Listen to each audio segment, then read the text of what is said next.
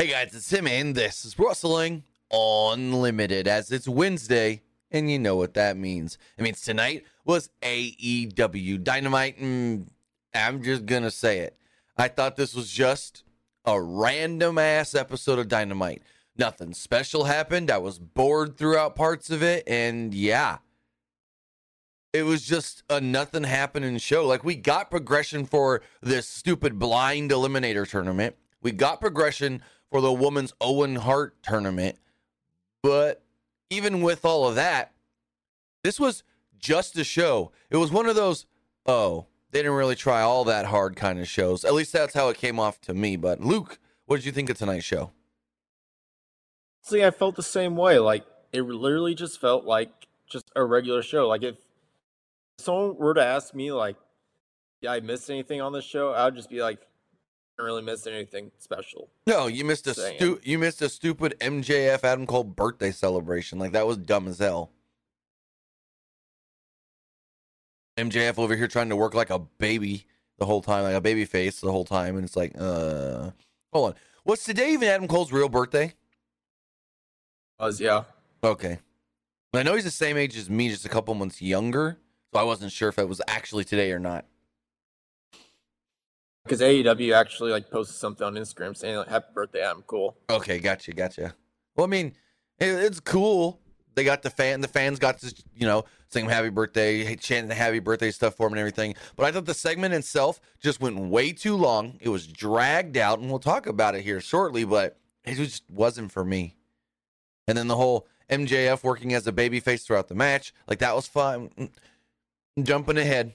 We'll get to it once we get to it here in just a short little bit. But I do want to say thank you guys for joining us here. Twitch.tv forward slash PW Unlimited, YouTube.com forward slash Pro Wrestling Unlimited, and podcast services all around the globe like Stitcher, Spotify, Google Pod, Apple Pod, Anchor, iHeartRadio, and so much more. Remember, if you are watching live on Twitch, you can help us out a couple of different ways. You can either help us out by hitting that donate button down below or by donating Twitch bits in the live chat. Also, remember you can help us out by subscribing to the channel one of two different ways. You can either subscribe with a tiered subscription or you can subscribe with Amazon Prime because remember, if you have Amazon Prime, then you have Prime Gaming. Prime Gaming gives you a lot of cool things like free games, free stuff for games. And all you got to do is take that Amazon Prime account, take that Twitch account, link them together, bada bing, bada boom, your Prime Gaming. Also, remember to head over to YouTube and hit that join button to become a channel member. And finally, finally, head over to the Epic Game Store. Head over to the Epic Game Store and buy something. Whether you're trying to get into the Outlast trials, whether you're getting some of those games that are on sale right now, because they got a bunch of sales going on, trying to pre order Ratchet and Clank A Rift Apart. That game is amazing. It's finally coming to PC July 26th. Use our code down here, PW Unlimited at checkout, and you will be supporting us at no extra cost. You still got till the end of the day to uh, claim the Dungeons of Neklabla, or however you say, Nahakablek, before tomorrow's new free game of Grime, Tinge of Terror. Also, remember to use our code when you're doing any purchases for the ep- for Fortnite, Rocket League, or Fall Guys. But with that, we got AEW to talk about. AEW Dynamite was tonight from Alberta, Canada. I think I could be wrong there. I think it was Alberta, Edmonton, Alberta. I think it was. But with that, so the show actually kicked off a little different than normal. AEW comes on the air with Excalibur welcoming us alongside Tony Schiavone and Taz, and then they immediately throw it to the back. Renee Paquette is with Darby Allin and Keith Lee, opponents for tonight's opening match. Allin said, What the hell? Fly or something? I don't know. Fly jumping right onto my microphone. Anyways, anyways. Uh, where was I? Allin said that if Lee feels lost in the shuffle since losing the tag titles, then do something about it and pull his head out of his ass instead of pouting on the apron. Allin walked away and Lee smirked. I didn't understand this at all. Like, what? When has he been on the apron pouting? Did he do that last week in the six man tag or something? Or whenever that six man tag was a couple weeks? I don't get what this was all about. Maybe I've missed something. But then Taz said, You don't want to poke the bear. And you know what I thought as soon as Taz said you don't want to poke the bear? Do you know what I thought? I think you know. Cat, Yep. Bearcat Keith Lee. Yep. Taz said, You don't want to poke the bear. And I go, Oh, the bear cat? That's the first thing I thought of when Taz made that reference. I don't know if they did that on purpose. But yeah, I didn't understand this segment though. It, it didn't really make much sense to me. What did you think of the opening the show like this? Honestly, it didn't really do much for me. If I'm being completely honest. Yeah. I honestly like going in the match. Like, wasn't really that hyped anyway because both teams to me like weren't really random because like Darby and and Orange Cassidy they've teamed together multiple Yep. times before this. So how's how's that random? No. swerving our glories back together. Like we already got one team that two people that hate each other. You want to talk about random? They got Daniel Garcia and Sammy Guevara together. What? How's that random? That random. Yeah. And they They made it announced too and, obvious. That's not random. and they announced it in a stupid way. Jericho's talking about maybe joining Don, and then Renee goes, "Oh, hey, by the way, we pulled more names, and uh, you two are teaming." It's like what? That came out of nowhere, random. Like the show also, I will say, felt rushed because did you notice at the very end, Hangman jumps in the ring with a chair, Evil Uno grabs it, and then we're watching the cube. Did you notice that? It just I feel like maybe for that they just ran out of time. But there's other things on the show that kind of felt like some things felt. I think I think that god dang birthday celebration went long.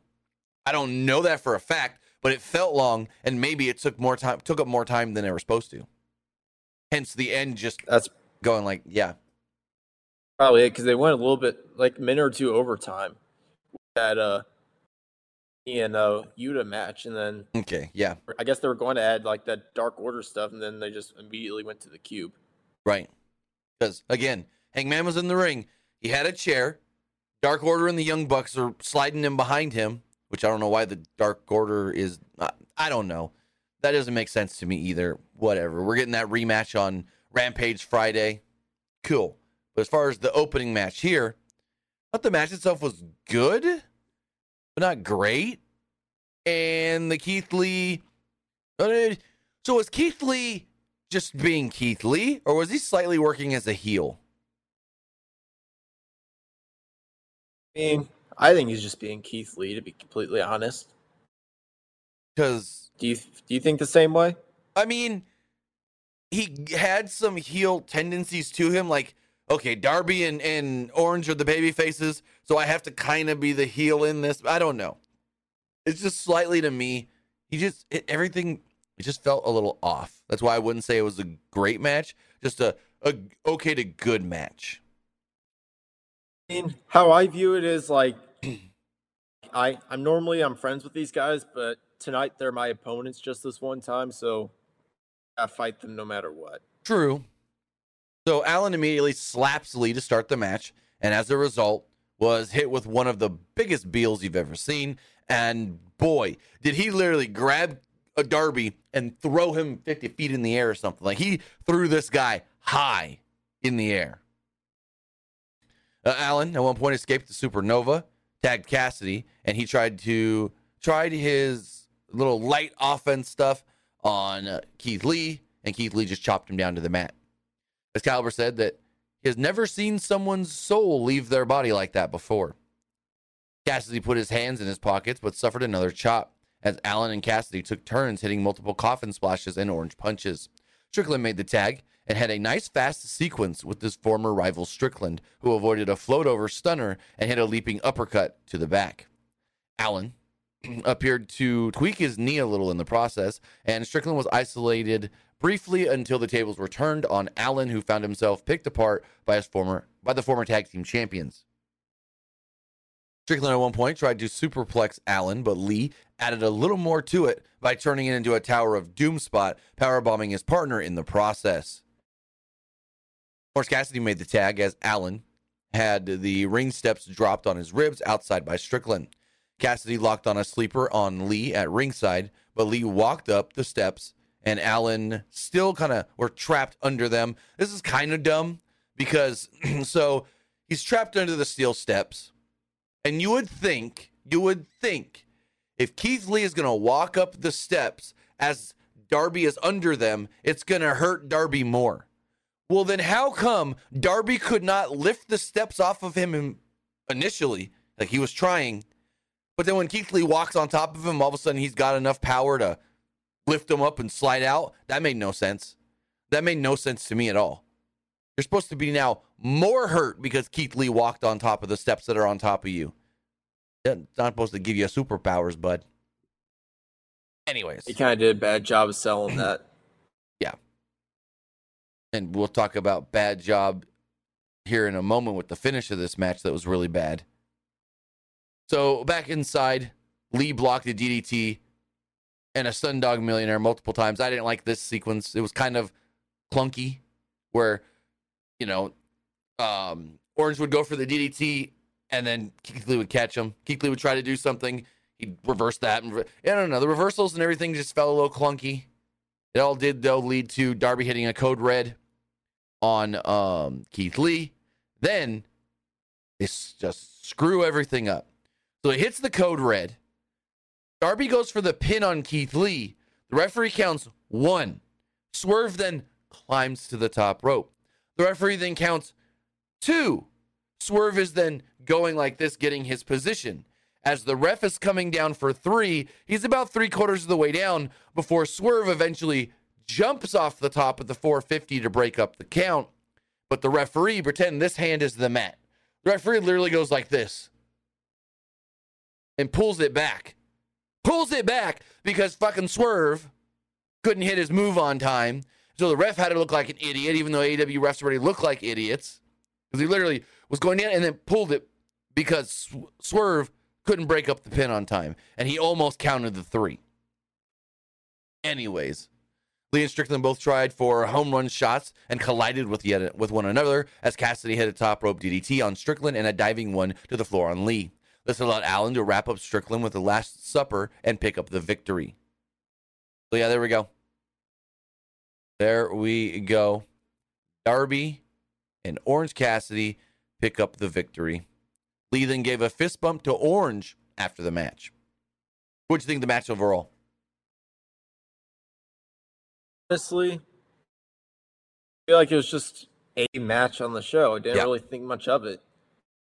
The whole part where like after the match, like Swerve was all like upset about losing and stuff. Like Keith Lee hate each other. I mean, shouldn't you guys be glad that you don't have to like continue being a team? Right. So then we probably got the best thing on the show, at least my favorite thing on the show, the Nick Wayne video, the Nick Wayne hype video. And I love, I wish they would have started doing this just a little bit sooner, like a couple of weeks ago, because they play this video, and I'll, I'm going to recap the video here in a second. They play this video telling us who Nick Wayne is, and it ends stating to be continued. So you think, oh, okay, we're going to get more of this. We're now going to see some Nick Wayne in ring footage, like big matches he's had. Like we did see some footage of him versus uh, Swerve from Defy, but I thought we would maybe get more because it said, you know, to be continued. And then later on in the night, they just tell us, oh, next week is Swerve versus uh, Nick Wayne. So why say to be continued. But regardless, we see footage of Buddy Wayne or the Buddy Wayne Academy, and Darby is sitting on the side of Buddy's ring. Well, Buddy's, yeah, the the ring in Buddy's garage, where a lot of wrestlers have been trained. That's also where uh, Bryan Alvarez was trained to wrestle. Anyways, Darby's telling the story of Nick Wayne, saying that when they were training in the garage, Nick at eight years old would jump in there and train with them. Allin then said that he was driving one day and gets a text message that says, Hey, Buddy Wayne's passed away. Said he pulled over on the side of the road and got angry, punching the steering wheel and the window. He then said, after receiving that news and after basically like compartmentalizing everything, he made a pact with himself that he would always look over Nick Wayne. And he wanted to make sure that Nick would get everything that he wanted in life. Allin said that he is the one that recommended Tony Khan sign Nick Wayne, sign him before he's even legally able to wrestle for the company, lock him in. Um, He showed when he offered him his AEW contract at the Defy show, where they didn't know that was happening. Darby showed up, I think it was like 10, 15 minutes before the end of the show. Neither Nick Wayne nor Nick Wayne's mom knew that Darby was going to be there, knew that Darby was going to offer him the contract, and Darby offered him a contract saying, when you're 18 and graduate high school, you're going to be all elite. If you agree to this deal, you will be an official member of the AEW roster. I thought this was great. I loved it. And I've seen already people online, who's this kid? Who's this skinny looking little guy? And it's like, no, no, no. If you haven't seen a Nick Wayne match, you're in for a treat, especially next week. Him versus Swerve is, if given the right amount of time on television, gonna be awesome. I've seen go watch their Defy match, Nick Wayne versus Swerve. It's amazing. And hopefully this match is as good, if not better than that next week. What did you think of the video? The video was cool. You know, like like an old Nick Wayne hype video Mm-hmm. before he like debuts on television. I'm pretty sure this guy's been signed to AEW for a while. I So, think like they're they're just they were literally just waiting for this guy to turn 18. Well, basically, what they did was they wanted to. Well, Darby wanted to make sure he was taken care of for sure, but it was also on AEW's part. Sign him to a contract when he's, I think, 15 or 16, maybe it was.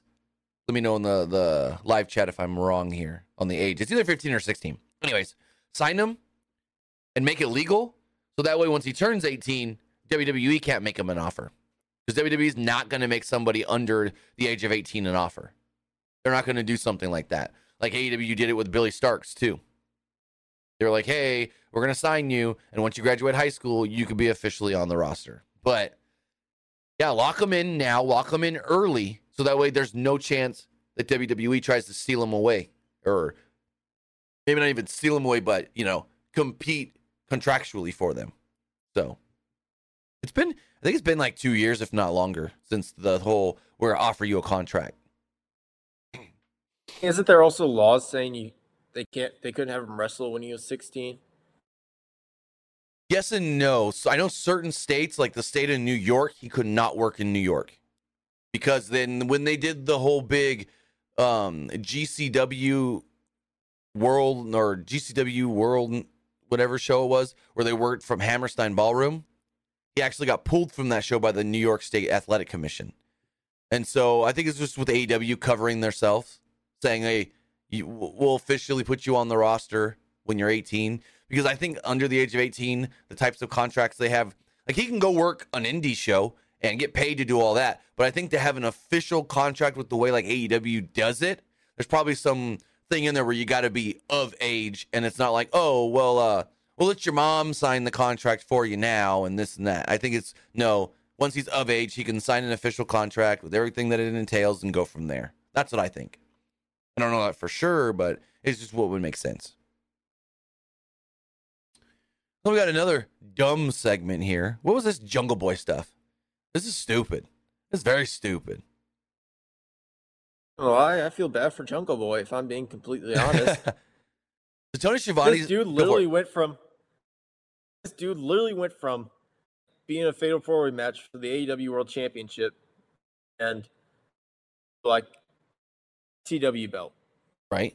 He even said like the belt means nothing, but I and he's like I still want that belt even though it means nothing. Tony Schiavone's in the back waiting for Jungle Boy to arrive. He arrives, and I don't understand. Like Tony Schiavone's trying to like ask him a question, and he's not really getting it off right. And then Jungle Boy just starts talking, and he inter- I- the, the whole thing felt weird. Like retape this goddamn thing. I doubt they did it live. Retape it, please. Like they should have. Anyways, he says, I'm going to go to Tony Khan's office right now and demand that I get an FTW title shot. All of a sudden, Hook runs in, attacks him. Jungle Boy jumps into the back of the SUV, kicks Hook, slams the door, and yells, Drive. And then they drive off, and Hook throws something at the back of the car. Yeah, no. Jungle Boy Jungle Boy kind of gave off a weird vibe here. Very.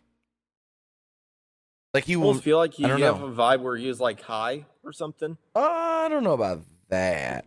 But it was just weird because of the whole like Tony Schiavone's trying to talk to him, and then he's like not listening, but he knows what the question's supposed to be because it's all predetermined and scripted, and then he just goes into it. And I'm like, what the hell?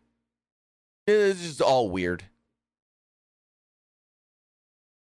So then we got footage of bonding time between MJF and Adam Cole. They're shown training at a gym. Puff was there. MJF. I'm about to say, I'm about to say, like I I recognize like Yeah. that guy, Puff the wrestler. I didn't know if you knew him or not. Yep, that was Puff.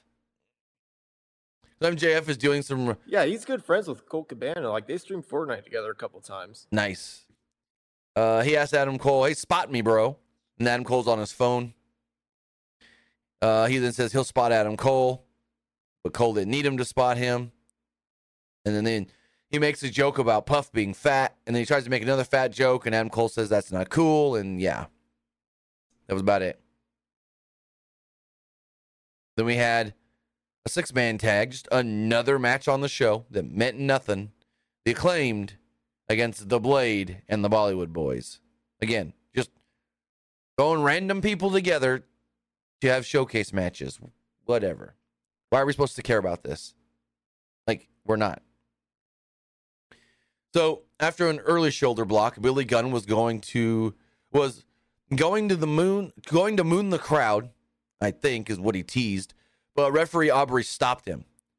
He also had a weird interaction with Aubrey after the match too. We'll talk about, but Caster made the tag and ran wild with body slams and backdrops, aplenty, leading to a scissor me timbers. The Acclaimed and Gunn then triple scissored into commercial, where Caster was attacked from behind and isolated.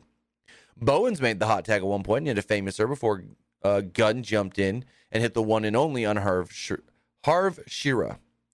Caster then capped things off with the mic drop and picked up the victory. Yeah, so like we get like a minute or so before the maybe two minutes before the mat uh, commercial. Go to commercial, come back. We get like six, not even sixty seconds, and the match is over. And then like the acclaimed are doing their thing, celebrating over here, but then Billy's over here with Aubrey, and they're having like this weird interaction where like she's gonna raise his hand, and then he like tries to hold her hand, and then he puts his hand on her. I don't know what was going on. It was kind of weird. It, it just felt awkward. And then, um, well, before we get to the post match stuff, what do you think of the actual match? I mean, really just felt like you do something with the acclaimed tonight, so let's just get in this match. Yeah, it made no sense. Like vibe for the acclaimed is like when they're like going down the ring is basically dead now. Like, Oh yeah, like a few months ago, a few months ago, these guys were like on top. Like fans love them. mm-hmm. Now, but now they're at the point where like fans don't really care about them. Gotcha. So Harley Cameron interrupted on the big screen, upset that the acclaimed and Gunn ruined her singing a few weeks ago on Rampage. Cameron said that she's money on she's miss money on the mic. Yeah, okay, we ain't gonna get, you know, comparisons to that. Miss money on the mic. Anyways, she said next week she'll debut a music video for all them. And she's a really good singer. I'll say that. She does a lot of music stuff with um Scarlett Bordeaux and Shotzi. So She also sang that that the party song for Woods. right. Yep. I mean, not She did Swift that. and uh, he's Yeah, she did that. She did um the inspirations theme, you know, the former Iconics. She did theirs as well. So she's she's a good singer. I'll say that for sure. Character on AEW. I mean, I guess she's supposed to be annoying because that's exactly how she comes off. Super annoying. But I think it's on purpose. Anyways, Gunn took the mic and said he had two words for her. Suck it. We then got highlights of Eddie Kingston winning the New Japan Strong Openweight Championship from Kenta just uh, last night, I think it was. He said he was achieving his dream of winning a championship in Japan. We then cut to a video of Jon Moxley talking about the history he has with Kingston. He said through good times and bad, both of them made it out. As he questioned why Kingston walks around so angry. They should make every day count instead of complaining about the new generation not having respect. Moxley said that Kingston should let the past be the past and told Kingston to answer his phone. We then see a graphic for an up for the upcoming Blood and Guts match where they tell us it is the BCC against the Elite, but there's one spot open in both matches. So I'm going to pull up the graphic here really fast. We can look at this for a second. So let's pull this up here. Uh, so if you look at it, over you got the Blackpool Combat Club ish. It's Wheeler Yuta, Jon Moxley, Claudio, with Takeshita and an open spot. Then if you look on the other side, it's the full elite. The Young Bucks, Kenny Omega, Hangman with an open spot. And Excalibur explained why we have open spots. Over with the Blackpool Combat Club, Danielson's out with a broken arm. Over on the elite side of things, you would think Eddie Kingston. Eddie Kingston's going to be in Japan for the G1 Climax tournament, which actually starts like two, three days before this. And I think that same day, technically the night before in Japan, if you go off of like time differences, he's got a match. So Kingston is busy. He's going to be in G1, can't be there. So now we look and say, who fills in those two last spots? One on each side. They're not going to do four on four. So these two last names, one for either side, better be big. Better be big. And I also saw some people go, maybe Shota Umino can be on the Blackpool Combat Club side. Nope. He's also in G1. So I saw a lot of people on Twitter also say maybe Kota Ibushi. I don't know if I'd like this as the first way to bring in Ibushi. It would make sense because he's helping out Kenny Omega and his friends, the Young Bucks. But I would have liked a, I don't know. He would feel too much of an afterthought, like an extra in this match. But who do you think it could be as far as the final two members, one on either side for Blood and Guts? I don't know. I feel like for both sides, almost have to be someone new going into the company. I can see that. For one of these sides, Hmm. for one of these sides, I don't know about both. I can honestly see for Blackpool Combat side, it's, it's probably going to be someone that Don Callis recruits. Hmm, Jericho? He's trying to recruit about Jericho. Yeah, I don't think it'd be Jericho either, but Be Ospreay, or no, it can't be Ospreay. no, Ospreay's got G1. So yeah, I I have no idea who it can be. And my question was like it needs to be big names or else everyone's going to question why didn't we just do 4 on 4 then? You know what I mean? If they're not big names, if they're just random people that no one cares about, then why tease it up like this and if not just do the 4 on 4? would say like if Adam Cole wasn't doing the MJF stuff, Oh, I yeah. thought Adam Cole would be perfect for the elite. Yeah, that would work for sure. But he's a little busy. So Renee Paquette's in the back with RJ. Go for it. Go for what it. they could do is like, hey, I'm I'm a bit, a little busy with MJF right now, but I can let let you use Roddy for this night. Eh, I don't know. I mean, no, it wouldn't make sense. I would just the Adam Cole thing needs to just be kept away. I just nah. We go to the back. We got. I, uh, I, I really can't think of anybody Yeah, right I, now. I can't either at all. So we go to the back for Renee Paquette, RJ City, and Matt Hardy. And they're like, hey, Matt, uh, so earlier in the day, we um, pulled your name for the blind tournament. Now we're going to pull your partner. They spin the wheel, they spin the, the bingo ball wheel, whatever their bingo wheel, pull out a name. And RJ City goes, oh. And I go, oh, Jeff Hardy. They just, it, it, it's Jeff. And he goes, it's Jeff. And I'm like, oh, well, this is dumb. And Matt goes, really? My brother Jeff? And he's like, well, mm, Jeff Jarrett. And yeah, so Matt Hardy will have to team with Jeff Jarrett in the blind eliminator tournament. And I think they're going to have a match on Rampage this Friday.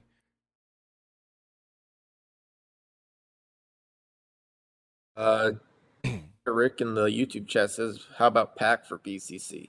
It doesn't really make sense, to be honest. It wouldn't fit.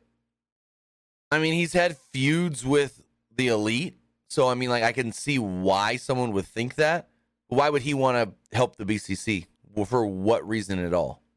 That's why I can't think of anybody because you, you, Uh, uh, it can't be just super random. Pac would be way too random and almost a lit down, even though Pac is amazing.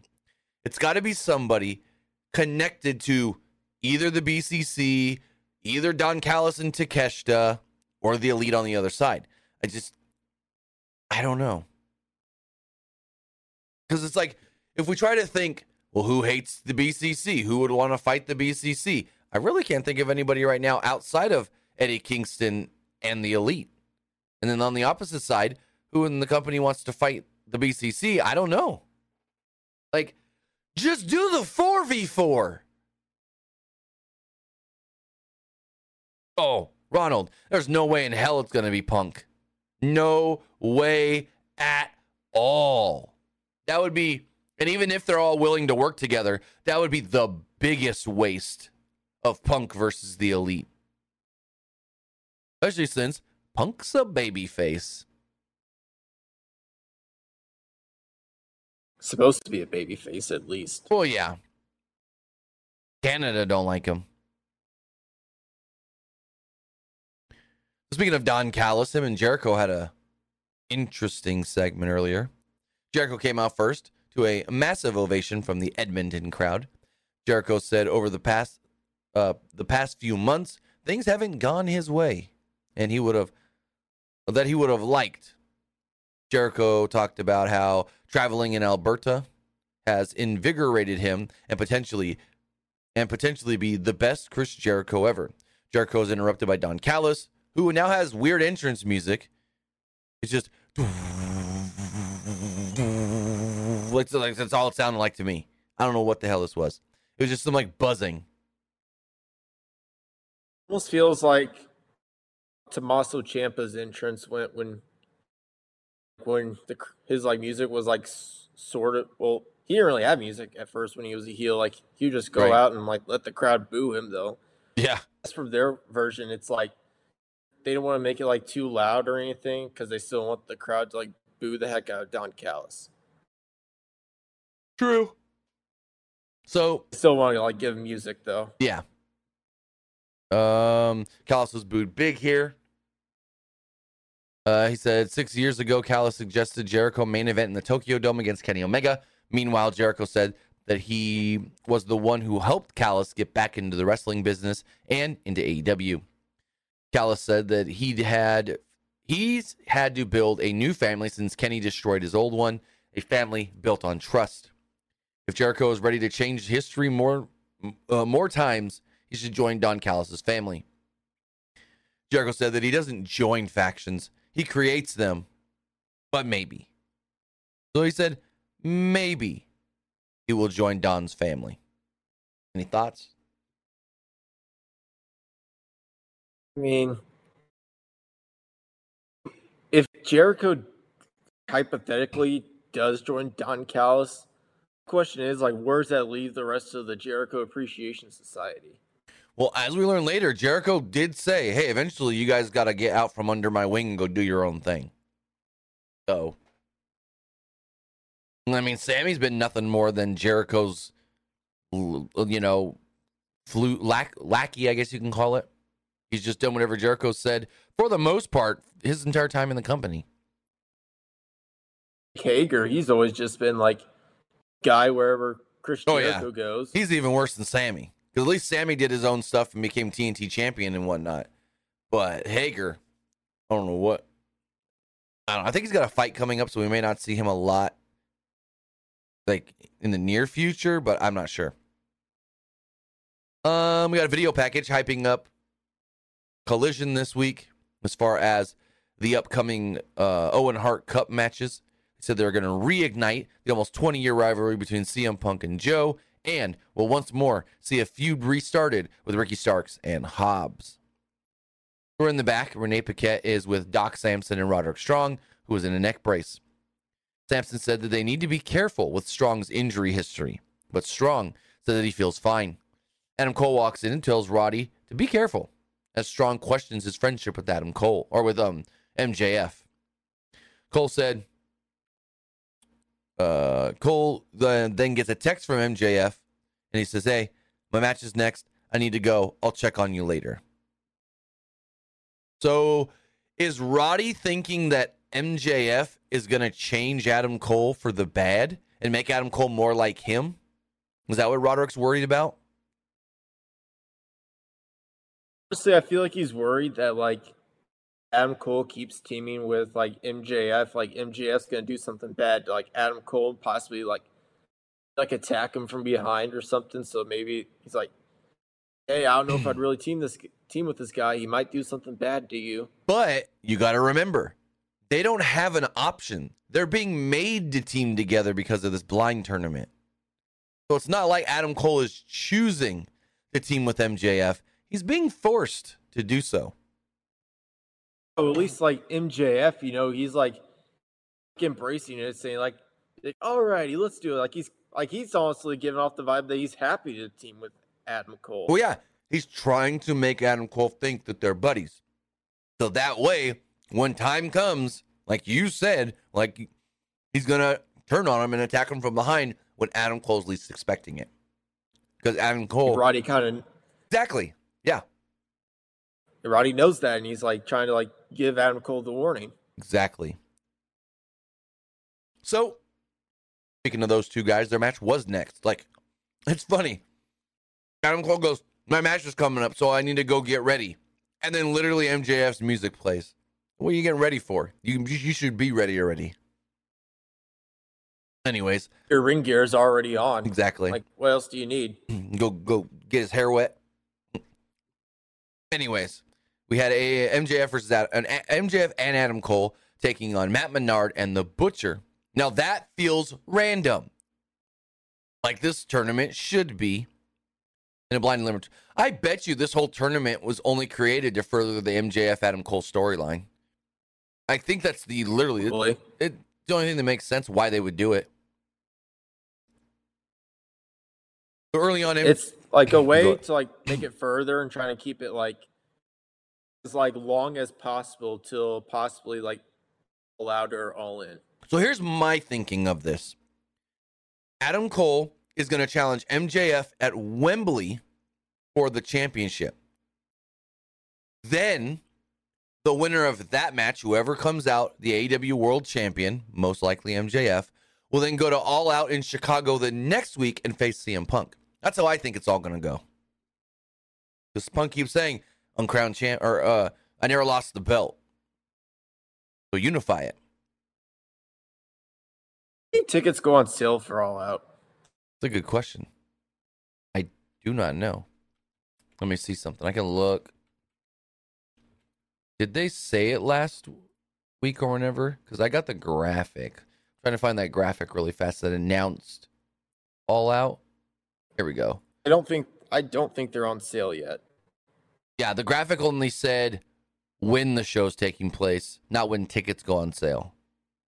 Because we've got the Dynamite Rampage taping on the 30th of August. Then we got Collision on the 2nd of September. And then All Out on September 3rd.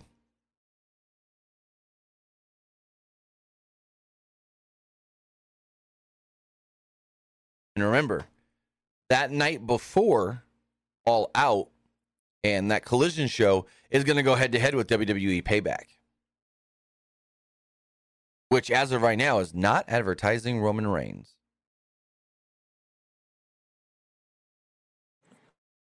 I don't know what. Probably just gonna be like another Seth match. But you would think they'd want Roman on that show because Payback is where Roman won the Universal title. So, how fitting could it be? I doubt it that Roman loses the title at Payback. He won it at Payback, loses it at Payback. I don't know. Whole different Yeah. story for a whole nother night. Go for it. We, we can wait. No, no, no, go for it. Go for it. week You you got a thought? Say it so you don't forget. I mean, it'd be cool. Like, I think they're probably gonna wait that for like possibly winning because I feel like maybe too soon. I would say. I don't know. I mean, There's At- still time. at still this time, at this rate, We're not going to get Cody beating him for the belt till next year's Mania. Cody did say like my whole goal is still to be like undisputed champion and beat Roman. So he was asked at the Money in the Bank press conference, would winning the World Heavyweight Championship from Seth Rollins complete your story? He tried his hardest to not say that it's a secondary belt. He said that title and what Seth is doing with it is a very important belt. That is something that I would love to win one day, but it would not complete my story because completing my story is winning the belt that Roman Reigns has. And Roman Reigns, as undisputed champion, has the lineage of the old WWF championship that my father once held in his hands in Madison Square Garden and then had taken from him. So, yeah, the story is still him to beat Roman or whoever has that belt when it's time, which it should be Roman now. Like, if it's somebody else, like, I don't know. Or if they had Roman defend the belt in Madison Square Garden and Cody won in Madison Square Garden.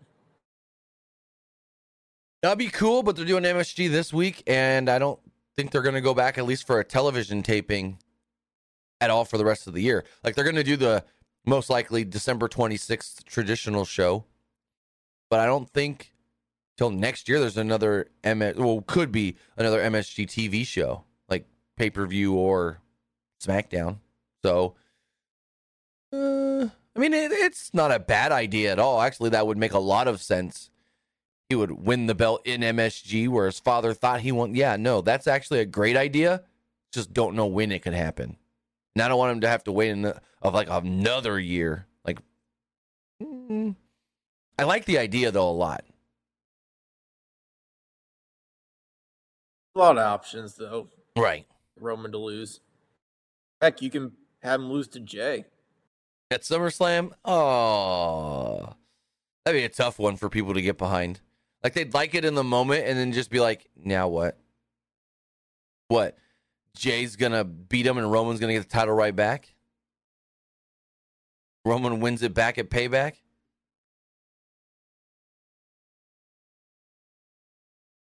Oh, we'll see. So as far as this blind eliminator match does go, it's MJF and Adam Cole. Adam Cole was doing his entrance, and right as he went to do the boom, MJF walked in front of him on the floor and did the boom at the same time. Kind of a cute little thing there.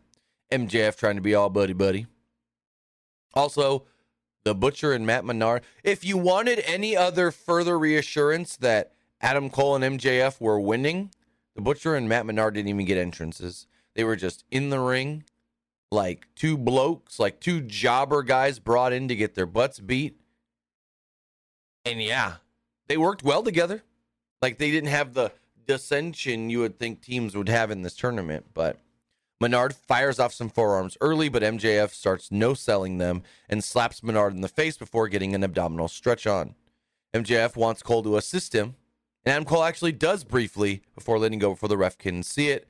And then uh, Menard got hip tossed. MJF was isolated on. Well, Menard got a hip toss to break the hold. MJF was isolated isolated during a commercial break on the heel side of things, including Menard and Butcher getting their own assisted abdominal stretches, which MJF got out of with a low blow. MJF finally made the tag to Cole, who ran wild with a pump kick and a neck breaker over the knee on Menard. MJF yelled for a double clothesline as the Butcher and Menard both ate super kicks. Instead of granting MJF his wish, though, Cole lowered the boom, and there we go. So MJF's yelling at him, We got to win with a double clothesline. We got to win with a double clothesline. Tag me so we can do the double clothesline. And Adam Cole looks at him like the asshole and goes, Eh, I can do this myself. And then lowers the boom and pins him. So technically, MJF looked like the team player, and Cole came off as the asshole that don't want to get along, which is a little weird of them to play it up like that. But what'd you think of the match? I mean, match was all right. Yeah, like like you said, like it's a little weird that like Adam Cole just seems like the jerk, and then MJF is like, "All right, let's do it." Kind of like excited for this. So, I'll oh, go for it. yeah, honestly, it just feels like you know MJF's trying to be like that guy trying to play mind games with Adam Cole, like trying Yeah. to act excited.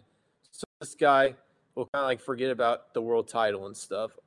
Makes So- sense. Sarah Trousley in the YouTube chat. She has a really good question here that I think I can fantasy book. I don't know for sure, but I can fantasy book. She says, How long will MJF turn on Adam Cole? So basically, how long till he turns on him? Well, I believe that Adam Cole and MJF win the tournament. Then they go on to challenge for the tag titles. And that is when MJF turns on Adam Cole, saying, I don't need championships with you. I already got the world championship. I've got the triple B. And that's when he like low blows Adam Cole or something, t- takes him out, walks away during the match, and then FTR pins him and retains the, the belts. That's what I think is going to happen, leading to the match at Wembley and All In.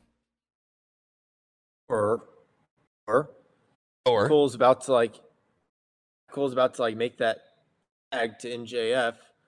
MJF just like walks away saying like, you know too. what? I don't need, I don't need this and stuff. but I think it would be more impactful and be a better reason to lead to a title match between the two if MJF attacks him. That's just my my opinion. It can work either way for sure. But I think it would just be better and build it better for Cole to be extra pissed off if MJF attacks him. Because it I mean, could he also can always do that.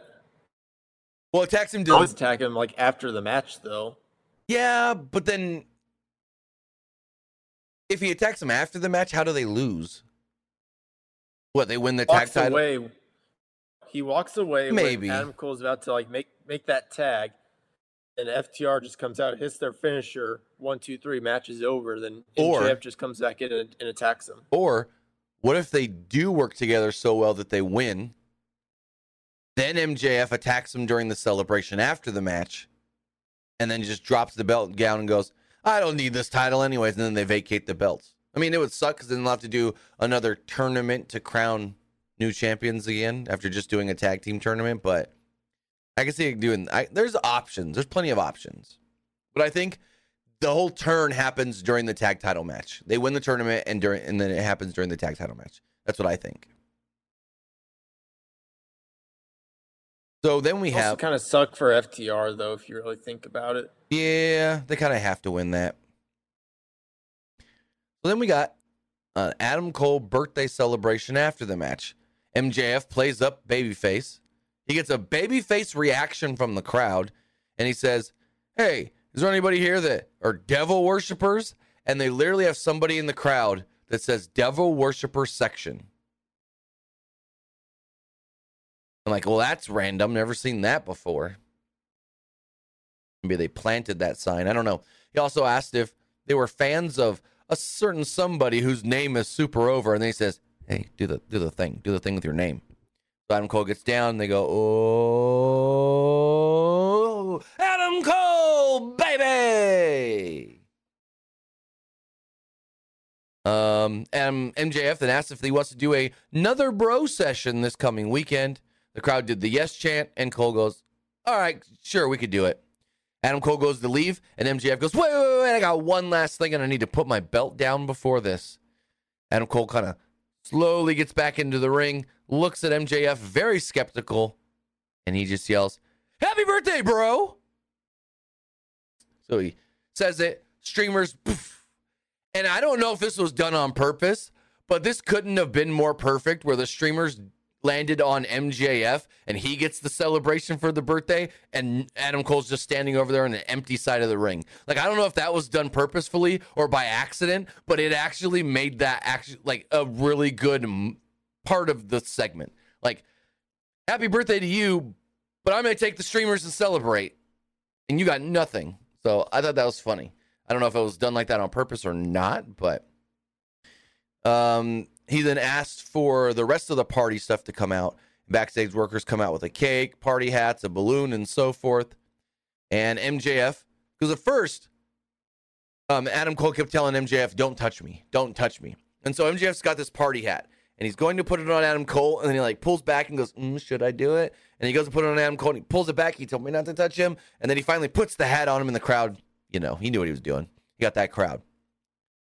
Finally, he goes, One last thing, we need to sing you happy birthday. So he's singing, Happy birthday to you. Happy birthday to you. And the crowd's like trying to sing along, whatever. And Adam Cole's like, Stop. All right. we know you're a good singer. And he's like, I am. He's like, but we don't need to do any of this. And the crowd's chanting and stuff, and like, happy birthday. And this dumbass crowd did not know how to deal with a happy birthday chant right. Because you would think it's supposed to be MJF leading them, happy birthday, happy birthday. But instead, MJF says, Happy birthday. And then the crowd, instead of clapping, goes, Happy birthday. And then MJF tries to get him again, Happy birthday. And the damn Canadians just go, Happy birthday. Like, you're supposed to. None of them ever been to a god dang wrestling show before and done a chant? That was weird. Didn't know how to chant along with MJF. Anyways, um, MJF looked at the camera and, and was like, I'm gonna shove Cole's face in the cake.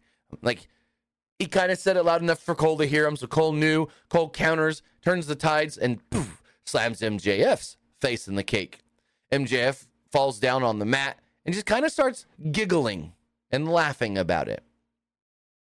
Cole thanked MJF for celebrating his birthday, wiped cake off of his forearm or off of his forehead, licks the cake, and goes, Oh, good cake. And then the crowd starts chanting something so MJF, I think they said, eat the cake, eat the cake. So he eats the cake right out of his hand. I mean, this wasn't horrible. This wasn't great by any means. And I felt like it went a little long. What'd you think of the segment? I mean, it was cute, you know, just to give like Adam Cole like a nice birthday segment on his birthday. Yeah. But yeah, I agree. I feel like this went a little bit too long. Especially with like what happened at the end. So, Renee Paquette's backstage with Britt Baker, asking her thoughts on Ruby Soho's comments from last week. Baker says she doesn't care about what people think about her, but Ro- but Soho, well, she lied, saying that she's going to take everything from Baker. Baker will always have her pride, something Soho can't say she has. She then grabs the belt for winning the tournament last year and says she's going to go on to defeat Soho, and she just wants to apologize that this year she's going to beat her in the first round. So then Renee Paquette's in the back with Chris Jericho, Daniel Garcia, and Sammy Guevara. Paquette asked Jericho about maybe joining Don Callis. Garcia said they need Jericho, but it's Jericho who said both Garcia and Gar- Guevara will be better off without him. That eventually they need to leave him and grow on their own. Paquette then goes, "Oh yeah, by the way, you two, we uh, pulled some balls earlier for the blind tournament. You're teaming in the tournament." And um, they then asked Jericho again about. You said maybe. What does maybe mean? And Jericho's like, "Well, I've made up my mind. Maybe means maybe yes. Maybe means maybe no. I don't know. We'll have to wait and see." So yeah, cool. I, I doubt Jericho joins Don because then what? Jericho would be not the leader of a group. He would be just a guy in a group because it would be Don's family. Yeah, I don't, I don't think Jericho joins. Also, I thought uh, that this segment was missing one thing, and that's RJ City. RJ City should have been the one to tell um, Daniel Garcia and Sammy that they were team teaming up together because I think he would have done it in a funny way instead of Renee almost doing it in a way where she forgot. Like you, you you see her looking at Jericho and and Daniel Garcia is talking about what does maybe mean, and then she's like, "Oh, hey, by the way, earlier today we pulled some of the, the balls for the blind tournament. You two are teaming." It felt like she almost forgot to do that part of the segment, but I don't know. so then we move on to a Owen Hart tournament match. It was Dr. Britt Baker against Ruby Soho. And yeah, which wasn't as good as their match from last year, I'll say that. But there also wasn't shenanigans last year. It was just them straight up in the finals. Both ladies early on worked hammerlocks, but Baker hit a misdirect, a uh, misdirect sling blade, which sent Soho to the floor to regroup. Baker went out to follow and was just standing around staring at Saraya and Storm before Soho hit a leg sweep into a commercial break. Like this was not good. Like someone was off, probably Ruby, and Britt had to look dumb just looking at the other two girls before Ruby finally hit her hit her move.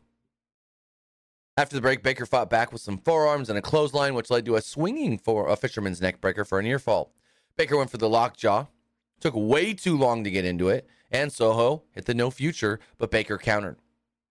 Storm tripped up Baker, allowing Soho to hit a Saito suplex and got a two off of it. Soho missed a top rope dive as Baker got a backslide into a lockjaw yet again. Saraya, though, would interfere. Soho then sent Baker uh, face first into the Owen Hart Cup title and then hit the uh, no fear and only got a two. Soho then tried for the lockjaw, but Baker kicked off the ropes and tried a lockjaw as the outcast pulled Soho out of the ring to safety. Baker finally took out Storm and Saraya with super kicks, but as they went to repeat the spot that ended their finals last year, Soho just rolled her up. A victory roll. Storm held her down a little bit to seal the deal, and they pinned Britt to win. So Britt is out of the tournament. We're not going to get a repeat winner in either tournament, actually. And Ruby advances to next week where she will take on Skye Blue.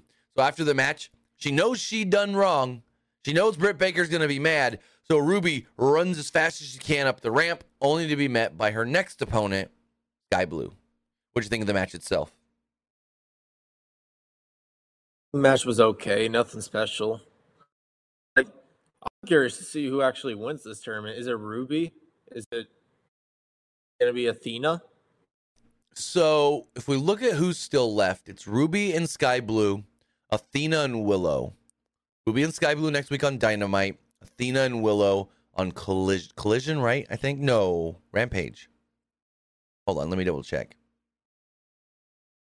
It's Athena and Willow. I think it's on Collision. Like did. Also, correct me if I'm wrong. They didn't announce a single match for Collision, did they? Well, then they did the two tournament matches, maybe the three tournament matches, but nothing outside of that for the two hour show, right? I didn't see anything. I, you're right, I believe. Other than the tournament matches. So, but yeah, if we look at it, I think the finals come down. You think Ruby makes the finals again or Skye Blue beats her? I think Skye Blue beats her. Cause, cause Britt comes out and takes out um Saraya and Storm distracts Ruby, and Skye Blue beats her to go to the finals. That's how I think it happens. well, Skye Blue's gonna win, I feel like you gotta have Athena beat Willow Nightingale.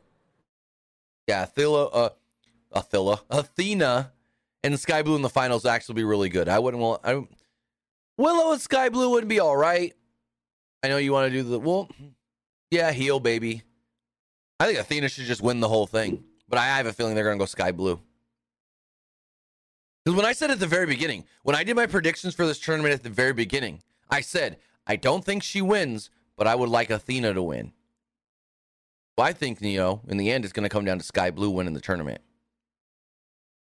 It could, but know, would be interesting. Hmm. Skye Blue's about to hit her finisher, but then the outcast comes out and distracts her, and then have Athena win, mm. and Athena joins the outcast. Oh, okay. You you didn't have me there at first, but then when you finished your sentence, yeah, you got me. Okay, I can see that. I can see that. Hey, they gotta add one more person to the outcast to t- try to make it even. And then you can get Ruby working some Ring of Honor and stuff. Maybe Toni, maybe Saraya. But you can at least get like the outcast on Ring of Honor, get Athena more on Dynamite and Collision. Well, Dynamite. So yeah, could be a, a good way to do it. I didn't think about it that way until you said it there. Because at first I was like, no, I would want the Outcast to screw Skye Blue. But if Athena's joining them, never mind, yes. Let me go into our main event match. I like this match. I thought Kenny Omega and Wheeler Yuta worked really well together. I thought Kenny the sold best thing on the show. I thought Kenny sold his injuries perfectly, like the back and whatnot. And yeah, weird, weird, weird post match that just kind of ended. But as far as the match itself, um, they talked about how Kenny Omega's first singles match in a while, and I don't, other than Forbidden Door, I think they said first singles match on Dynamite in a while. Because other than Forbidden Door, when was his last singles match? Let me look really fast. Kenny Omega cage match. Other than the Ospreay match at Forbidden Door, when had he worked? Let's see, matches, a singles match. Um,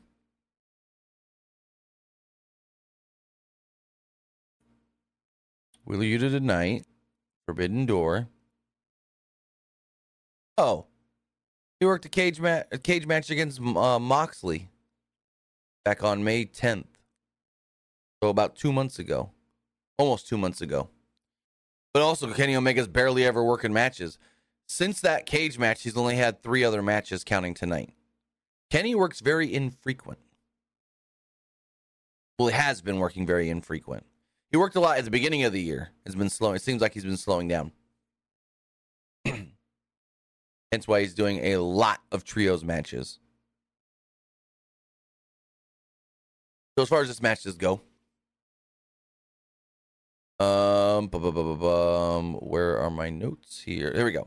Omega connected with the Kotaro Krusher early, but when he went for the You Can't Escape, Omega really hesitated, and Yuta got his knees up on the moonsault.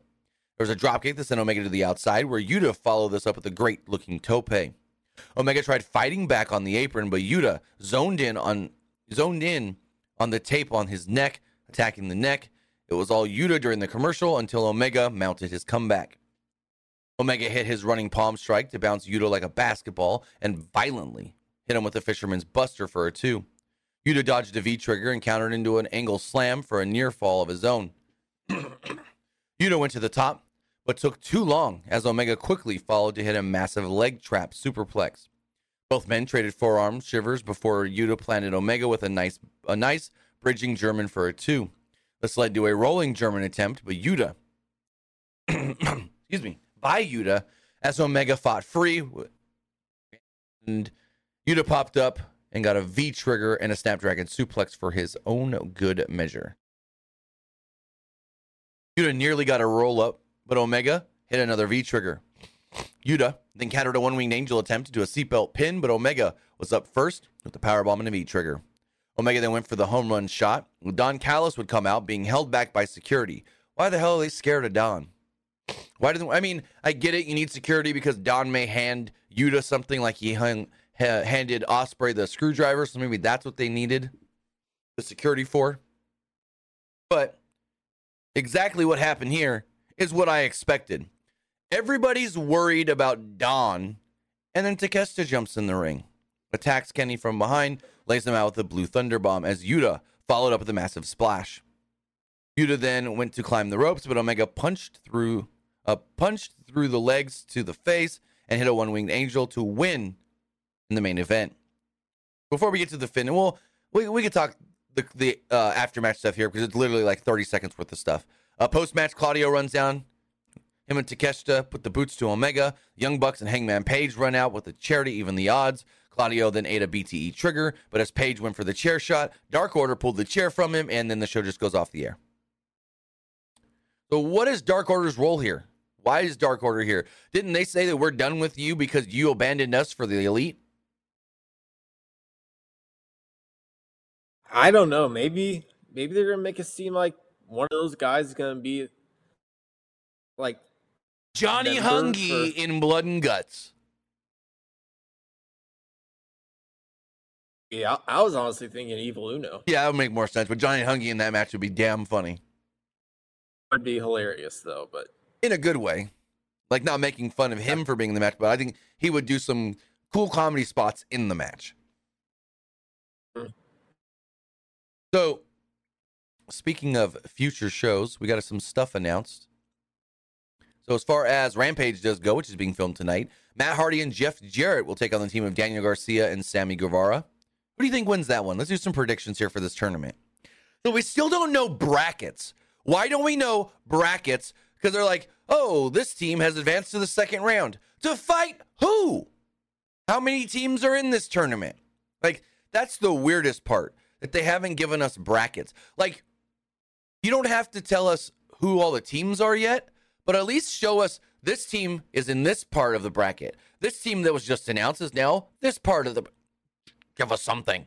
Give us brackets. Anyways, who do you think wins? Matt Hardy and Jeff Jarrett or Daniel Garcia and Sammy? say Daniel Garcia and Sammy. That's where I would say. We have another blind eliminator. Go for it. they don't really need Matt and Jeff to continue. No. Then we have another blind eliminator match. Big Bill and Brian Cage against Trent Beretta and Matt Sydal. Again, without Tr- Trent Beretta and Matt Sydal Uh, in that one. I almost would say Bill and Cage, but without again knowing the brackets, it's hard to make these predictions because we don't know. It's like, okay, so if Daniel Garcia and Sammy Guevara win, do they take on the winners of Big Bill and Cage versus Trent and Matt? Because if that's the case, then yeah, I would say Trent and Matt go on to the next round to face Garcia and Sammy. But if it's not, then maybe give it to Big Bill and Cage and give them another babyface team to fight. I don't know. Without these brackets, it's hard to make the predictions. We also do know that Hikaru will battle Marina Shafir, and in a rematch from last week's AEW Dynamite, Hangman Page and the Young Bucks will be taking on the Evil Uno, the Dark Order's Evil Uno, John Silver, and Alex Reynolds. As far as AEW Collision does go, we do know that CM Punk will be taking on Samoa Joe in the Owen Hart Cup tournament. FTR, uh, no, uh, Ricky Starks will be taking on Powerhouse Hobbs in the Owen Hart Cup tournament. Athena will be taking on Willow Nightingale in the Owen Hart Cup tournament. And yes, announced on last week's uh, show, FTR will take on Bullet Club Gold, Switchblade Jay White, and Juice Robinson in a tag team eliminator match. This makes no sense either because literally Jay and Juice said we want you in a tag title match. FTR said we accept your title shot, your title match. Like we accept and we'll give you the titles. And then they no, it's non-title. What the what the what what? Yeah, okay. As far as next week's Dynamite does go, Darby Allin Orange Cassidy will face off against the. Okay, I didn't notice this. Okay, we do have some bracketing kind of stuff. I did not notice this earlier, but it are it are it is here in the notes that. So I don't do all my own notes. I have a friend that helps me with the notes at the same time. He wrote the preview stuff here. It was Darby Allin. It's going to be Darby Allin and Orange Cassidy taking on the winner of Jeff Jarrett and Jeff and Matt Hardy against Danny Garcia and Sammy Guevara. Yes, Garcia Guevara. So then you have the baby faces. And then MJF and Adam Cole will take on the winners of Big Bill and Cage against Trent and Matt Sydal. So if MJF and Cole are supposed to be the baby faces, I can see it being Big Bill and Cage. You still think Trent and Matt against Adam Cole and MJF? I I don't know. Again, th- th- this whole tournament's kind of weird. So, also in the Owen Hart Cup tournament, like, why do we need two tournaments going on at the same time, too? That's just kind of whatever. Also, in the Owen Hart Cup tournament, we have Ruby Soho against Skye Blue. In his AEW in ring debut, Nick Wayne will take on Swerve Strickland. Boy, I can't wait. And randomly, they say, oh, by the way, Chris Jericho will take on Komander next week. What? Jericho and Komander? Okay. But any closing thoughts on tonight's Dynamite? Hopefully next week is better than this. Oh, I hope so. This was just a show, nothing special. So, as far as what we thought of the show, you know, now it's time to hear what you guys thought of tonight's AEW Dynamite. Let's refresh all these polls really fast. As far as the Twitter poll does go, 48% liked the show, 25% thought it was just all right, and 25% didn't like it. Looking over at the YouTube community poll, 66% liked the show, 18% thought it was just all right, and 17% did not like it. One of the comments here says, I liked it. It was great and funny to watch MJF and Adam Cole Bay Bay. It says, I was shocked, or I will be shocked if Jericho and the JAS turn babyface. Person says, I liked it. This person says, I don't know. I was watching at work. Well, then don't comment if you didn't really pay much attention to the show. The person says 7 out of 10. And this person called it mid. As far as the Twitch poll does go, 100% liked the show. And finally, the YouTube com- the YouTube live poll, which for some reason did not go, is not there. I did it. I saw it. For some reason, it's not there. That's weird. But with that, guys, I want to say thank you for joining me here. Twitch.tv forward slash PW Unlimited, YouTube.com forward slash Pro Wrestling Unlimited, and podcast services all around the globe like Stitcher, Spotify, Google Pod, Apple Pod, Anchor, iHeartRadio, and so much more. Luke, tell them where they can find you. Find me over at Twitter at petky underscore 21. And you can also find me over at Twitch at the Luke Petke. With that, guys, have a great rest of your week. Have a great rest of your Wednesday evening. We'll see you. I'll see you back here Friday morning for the wrestling wrap up, and then we'll do Friday evening, Friday night SmackDown. With that, guys, have a great rest of your night, and we'll see you next time. Have a good one, guys.